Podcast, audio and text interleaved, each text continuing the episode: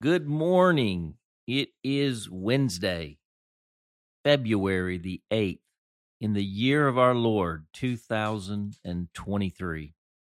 I'm JD Walt, and this is your wake up call. Let's begin this meeting with Jesus this morning with our prayer of consecration. Wake up, sleeper and rise from the dead, and Christ will shine on you. Jesus, I belong to you. I lift up my heart to you. I set my mind on you. I fix my eyes on you. I offer my body as a holy and living sacrifice to you. Jesus, we belong to you. Praying in the name of the Father and the Son and the Holy Spirit. Amen. Today's entry is called The Hidden Life of Jesus in Plain View. Our scripture comes from Luke chapter 5, verses 15 and 16. Hear the word of the Lord. Yet the news about Jesus spread all the more, so that crowds of people came to hear him and to be healed of their sicknesses. But Jesus often withdrew to lonely places and prayed. The word of the Lord. Now consider this. There's been a little side plot unfolding through these last several episodes of following Jesus. In fact, it persists through the whole story. The more I consider it, the more I think it might actually be the story. You've likely noticed it, but I suspect you have not stopped long enough to see it. It's time to behold it. Luke 4 42. At daybreak, Jesus went out to a solitary place the people were looking for him, and when they came to where he was, they tried to keep him from leaving them. Luke 5 15 and 16. Yet the news about him spread all the more, so that crowds of people came to hear him and to be healed of their sicknesses. But Jesus often withdrew to lonely places and prayed. Luke 6:12 One of those days Jesus went out to a mountainside to pray and spent the night praying to God. Luke 9:10 When the apostles returned they reported to Jesus what they had done then he took them with him, and they withdrew by themselves to a town called Bethsaida. Luke 22 39 to 42. Jesus went out as usual to the Mount of Olives, and his disciples followed him. On reaching the place, he said to them, Pray that you will not fall into temptation. He withdrew about a stone's throw beyond them, knelt down, and prayed. Father, if you're willing, take this cup from me, yet not my will, but yours be done. This is the hidden life of Jesus in plain view. And those are just the glimpses revealed in Luke's gospel. I will let my words be fewer today and ask What do you see? How is your sight becoming insight? Over the past 25 years or so, I had the good blessing to get to know the late Bishop Sundo Kim from South Korea. Across the many times I was with him, I noticed something interestingly peculiar.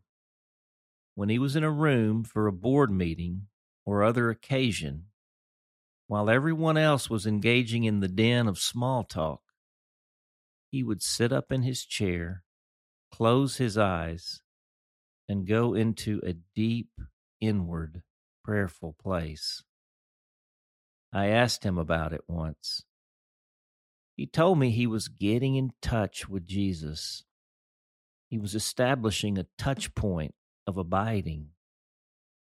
It strikes me that this is what Jesus was doing throughout his days. He was attuning with the Holy Spirit and deepening his attachment with Abba Father. I started this practice back in the early 2000s. I got pretty good at doing it, and then it fell off and I lost it altogether. Truthfully, I have never regained the practice with any consistency.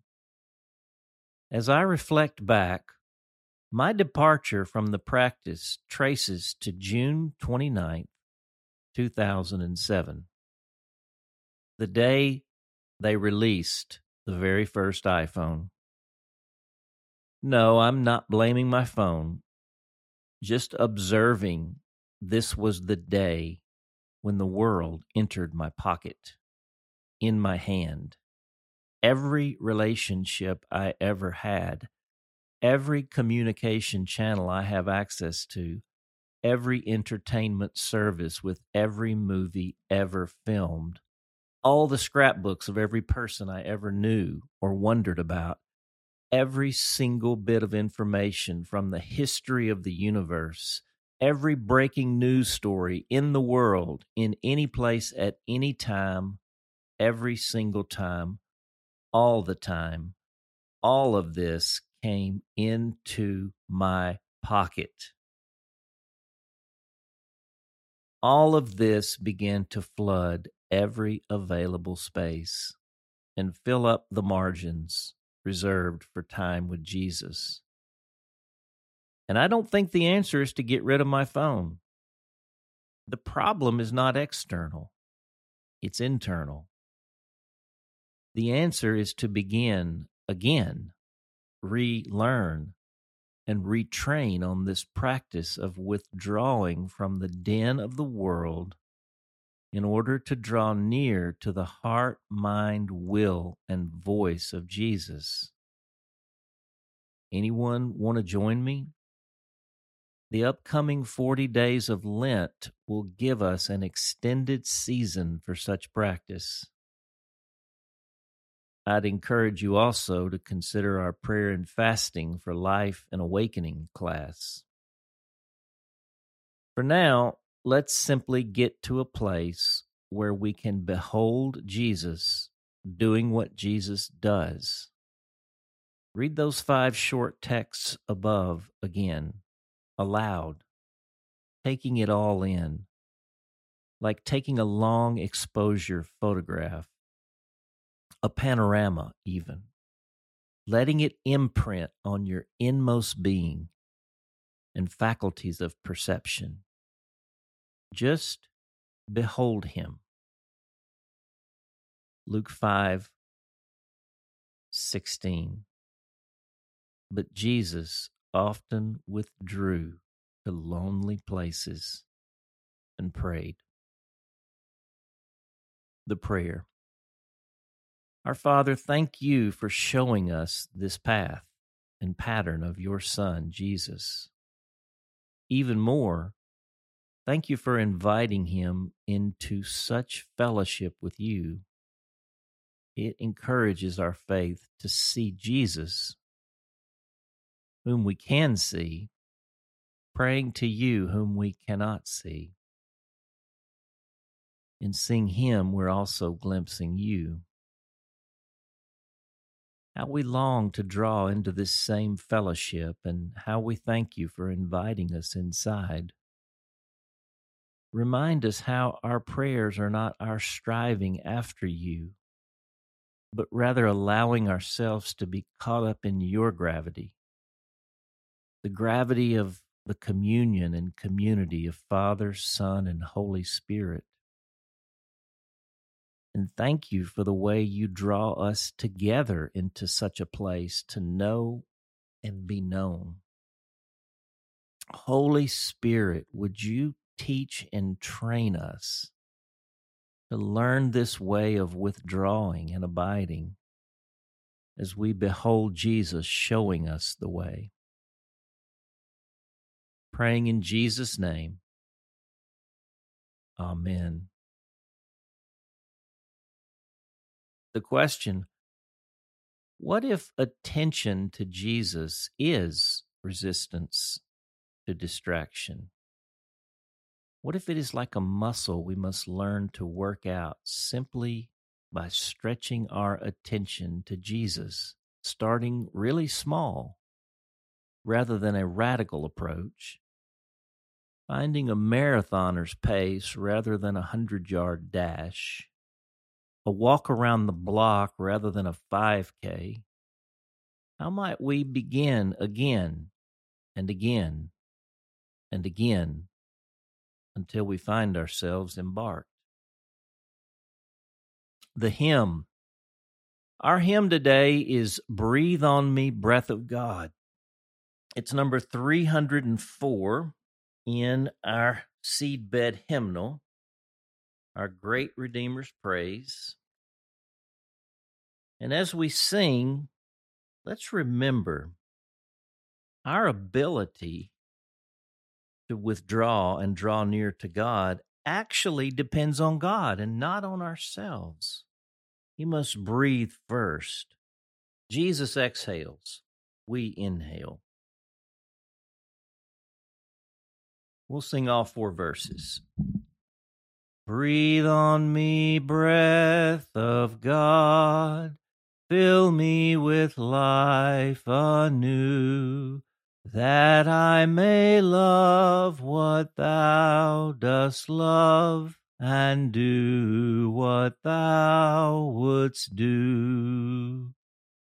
Breathe on me, breath of God until my heart is pure, until with thee I will one will to do and to endure. Breathe on me, breath of God, till I am wholly thine till all this earthly part of me glows with thy fire divine. Breathe on me, breath of God, so shall I never die, but live with thee the perfect life of thine eternity.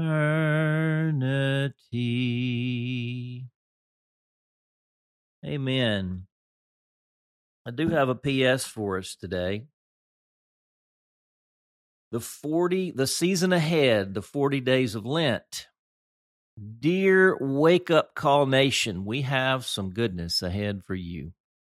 Our friend and farm team favorite Dan Wilt will be our guide through the 40 days of Lent with his now releasing Jesus in the Wild Lessons on Calling for Life in the World.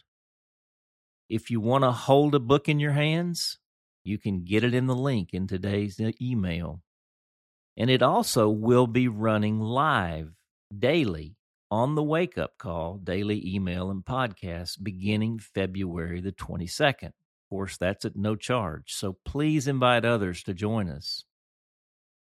Now, also, I wanted to invite you to make plans to join us for our Night with New Room Ash Wednesday. It's going to be on February the 22nd, 2023. This is a gift to you from our seed team. But you do need to register, and the link is in today's email.